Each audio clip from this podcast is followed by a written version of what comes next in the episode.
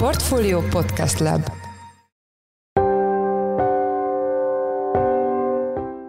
Mindenkit üdvözlünk, ez a checklist a Portfolio munkanapokon megjelenő podcastje szeptember 13-án kedden. A mai műsor első részében röviden foglalkozunk Michael O'Leary Ryanair vezér kedd délutáni budapesti sajtótájékoztatójával, melynek keretén belül az Ultra Low Cost légitársaság vezetője destinációk megszüntetését és járatritkítást jelentett be a cég magyarországi működése kapcsán. Valahol azért lehet egy kisebb párhuzamot vonni azért Elon Musk és O'Leary között. Például, hogyha mondjuk egy, egy légitársaság járat számot csökkent egy adott országba, ami egyébként mondjuk télen ez a normál üzletmennek a része, de hogyha most ezt úgy kommunikálod, hogy az extra profit adó miatt van, meg ugye most a sajtótájékoztatón is azért táblával jelent meg, és az elején volt egy nagyjából 5 perces kör, amíg mindenki fotózta, hogy nem tudom, a idióta, vagy idi, idiotisztik, nem tudom pontosan, extra profit adó, azért szerintem ő tisztában van vele, hogy, hogy a médiában ennek azért van súlya, meg, meg erre azért figyelnek az emberek. A témával kapcsolatban Kövesi Károly, a portfólió részvényrovatának elemzője volt a checklist vendége, aki lapunkat élőben tudósította a sajtóeseményről. Az adás második részében azzal foglalkozunk, hogy megjelent a portfólió negyedéves lakáspiaci hangulatfelmérése, melynek segítségével reális képet kaphatunk arról, hogy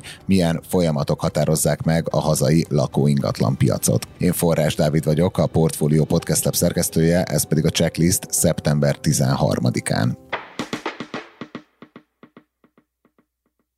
Sajtótájékoztót tartott Budapesten kedd délután Michael O'Leary, a Ryanair vezére. Az eseményről élőben tudósította a portfóliót Kövesi Károly, lapunk részvény rovatának elemzője, aki itt van velünk most telefonon. Szia Károly, üdvözöllek a műsorban. Szia Dávid, én is üdvözlöm hallgatókat. Milyen várakozások előzték meg a Ryanair vezér budapesti sajtótájékoztatóját? Ugye hát egészen ilyen egyedi színfoltja volt a különadók bevezetése körüli vitának az a eseménysorozat, ami közötte és a magyar kormány különböző tagjai között történt. Brüsszelben is, Aténban is is különböző bejelentéseket tettek most az elmúlt időszakban. Brüsszelben például bázisokat is bezárták, tehát az egyik várakozás az volt, hogy, hogy vagy a magyarországi bázis bezárják, ugye az nem jelenti egyből azt, hogy nem jönnének, vagy nem, nem indulnak innen Ryanair gépek, csupán azt jelenti, hogy nem állomásolhatnak itt a, a cégnek a gépei. Végül nem ez valósult meg, illetve nem is a teljes kivonulása a magyar piacról. Ezt is hangsúlyozta, hogy azért nagyon sok pénzt fektettek be, meg rengeteget fejlődtek Magyarországon, és még terveznek is különböző befektetéseket az operációba itt, de ezt most ugye a, a különadók azok megnehezítik, tehát igazából ezért döntöttek végül úgy, hogy további nyolc járatot teljesen bezárnak, illetve hét útvonalon csökkentik a, a járatszámokat, tehát azért nem valósult meg a, a legrosszabb forgatókönyvek azok végül nem valósultak meg. Ezt lehet már tudni, hogy melyik destinációk szüntetik meg, és hol ritkítják a járatszámot? Ezt pontosan most még nem lehet tudni, legalábbis ezt most nem közölték. Michael O'Leary bejelentéshez mennyire tekinthető egyfajta ilyen revansnak a magyar kormány ellen, vagy mennyire illik bele inkább egy olyan sorba, amit a Ryanair amúgy is megtesz most intézkedéseket a saját üzletmenetének az átalakítása miatt? Valahol azért lehet egy kisebb párhuzamot vonni azért Elon Musk és O'Leary között. Például, hogyha mondjuk egy, egy légitársaság járat számot csökkent egy adott országba, ami egyébként mondjuk télen ez a normál üzletmennek a része, de hogyha most ezt úgy kommunikálod, hogy az extra profit adó miatt van, meg ugye most a sajtótájékoztatón is azért táblával jelent meg, és az elején volt egy nagyjából 5 perces kör, amíg mindenki fotózta, hogy nem tudom, a idióta, vagy idi, idiotisztik, nem tudom pontosan, extra profit adó. Azért szerintem ő tisztában van vele, hogy, hogy a médiában ennek azért van súlya, meg, meg erre azért figyelnek az emberek. Szerintem ő azért most az elmúlt időszakban az minden lehetőséget megragadott arra, hogy, hogy felhívja a figyelmet, hogy ez a különadó, ez milyen szinten kedvezőtlen a társaság számára. Köszönjük szépen az elmúlt percekben. Kövesi Károly, a portfólió részvényrovatának elemzője volt a checklist vendége, aki élőben tudósította a portfóliót Michael O'Leary budapesti sajtótájékoztatójáról. Károly, köszönjük, hogy itt voltál a műsorban. Én is köszönöm, sziasztok!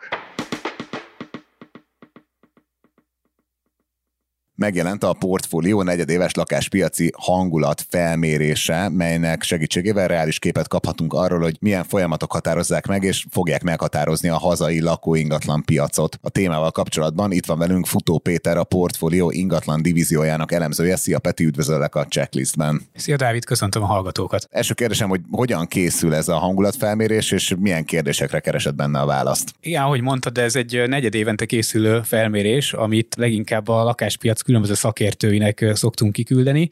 Egyfajta kérdőív, ahol a lakás értékesítésben jártas szakemberektől kezdve a lakásfejlesztésekben érdekelt szakemberekig sokféle szakértőt kérdezünk meg arról, hogy mire számítanak a lakás árak alakulása kapcsán az előttünk álló évben. Emellett kiszoktunk térni arra, hogy vajon az adásvételek, a kereslet kínálat viszonya hogyan alakulhat.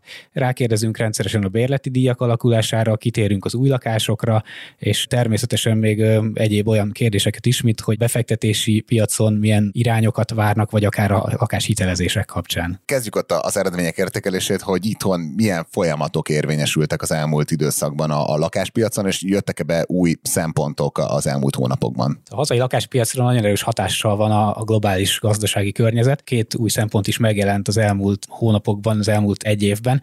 Az egyik az a globális energiaáraknak a növekedése, ami összefüggésben van azzal, hogy az infláció is egyre magasabbra szökik, nem csak Magyarországon, hanem a világ számos országában. Ez előbb vagy utóbb beszivárog a hazai lakáspiacra is. A megkérdezettek véleménye szerint ez a lakásárakra is hatással lesz, hiszen az energiaáraknak a növekedése az a rezsiköltségekben is megjelenik, ami a különböző típusú lakások esetében különböző hatásokat fog okozni. És honnan indulunk, hogyha mondjuk a mostani időpontot tekintjük egy ilyen békeidőnek, hova érkeztek meg az árak a lakáspiacon? Érdekesség, hogy az egy évvel ezelőtti felmérésünkhöz képest az akkori várakozásoknál végül nagyobb mértékű áremelkedés következett be, különösen ami az új építésű lakásokat illeti. Budapesten ez egy egészen extrém 33%-os áremelkedést jelentett egy év alatt az új lakásoknál. Ha használtak ennél jelentősen kisebb mértékben emelkedtek, ott egy ilyen 10-15% között volt az áremelkedésnek a mértéke. Az a kérdés, hogy most annak ellenére, hogy jelentősen óvatosabbak a becslések, vajon mi vár ránk a következő egy évben. Én arra számítok egyébként, és megerősítették ezt a megkérdezett szakértők is,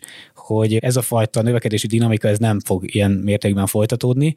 Az szinte biztos, hogy az inflációnál kisebb mértékű lesz a lakásáraknak az emelkedése. Ugye nem is véletlen ez, hiszen egy ilyen 15-20-25 százalékos infláció mellett, ha akár csak 10-15 százalékkal mennek feljebb a lakásárak, akkor az már egy reál értéken negatív irányt jelent.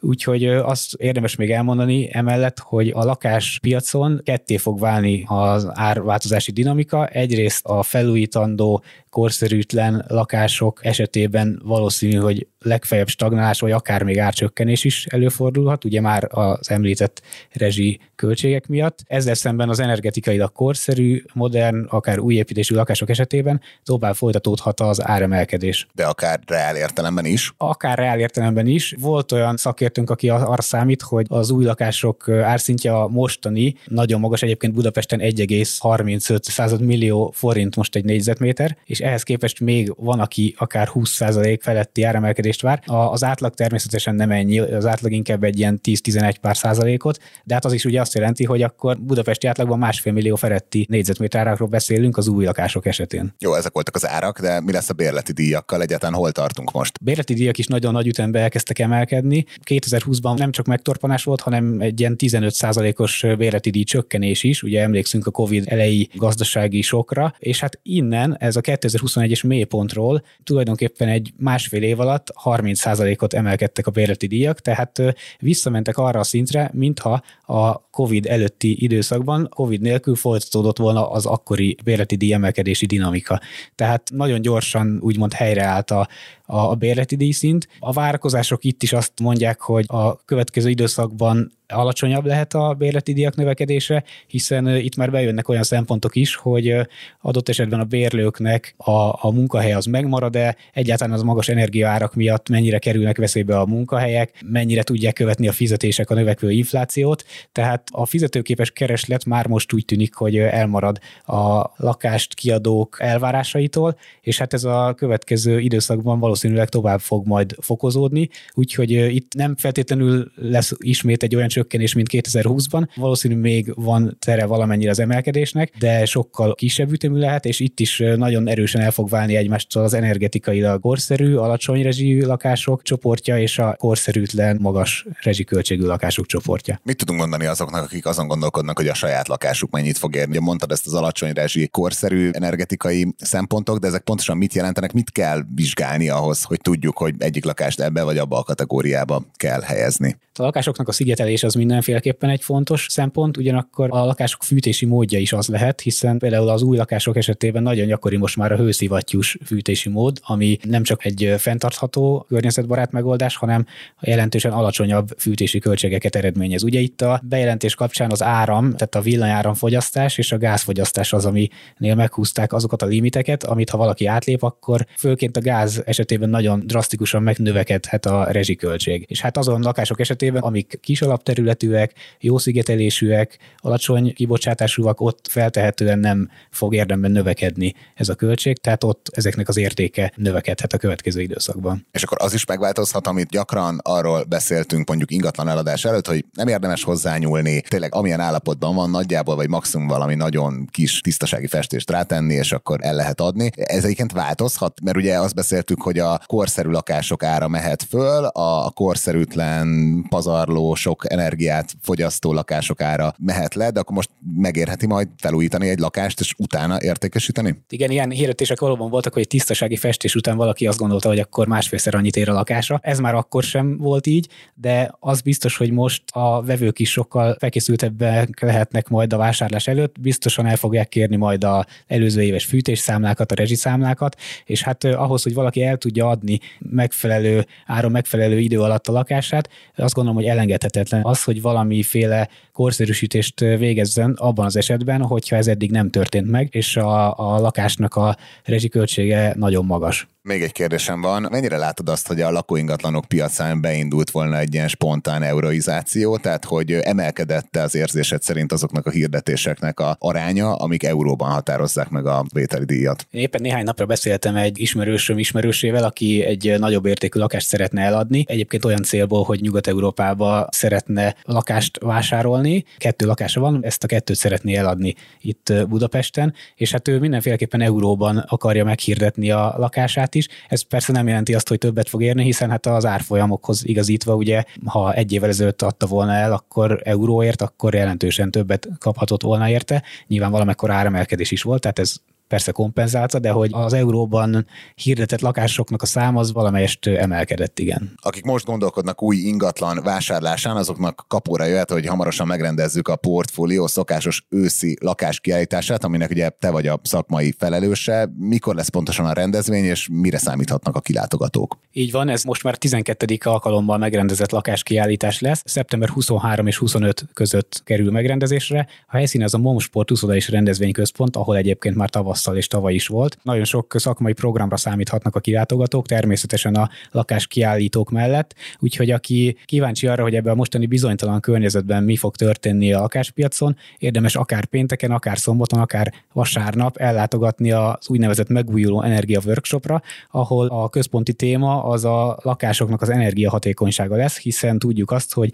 az idei télen kulcsfontosságú kérdés lesz majd az, hogy egy lakóépület mennyi energiát használ. Praktikus tippeket hallgathatnak hallgatnak meg előadóktól, hogy hogyan lehet csökkenteni a rezsit, hogyan érdemes felújításba kezdeni, melyek azok a felújítások, amik a legnagyobb eredménye járnak, és ezeken kívül természetesen az általános lakáspiaci kérdéseket is körbe fogjuk járni. Köszönjük szépen, hogy itt voltál a műsorban. Az elmúlt percekben Futó Péter a Portfolio ingatlan divíziójának elemzője volt a Portfolio checklist vendége. Peti, köszönjük, hogy a rendelkezésünkre álltál. Köszönöm én is, sziasztok!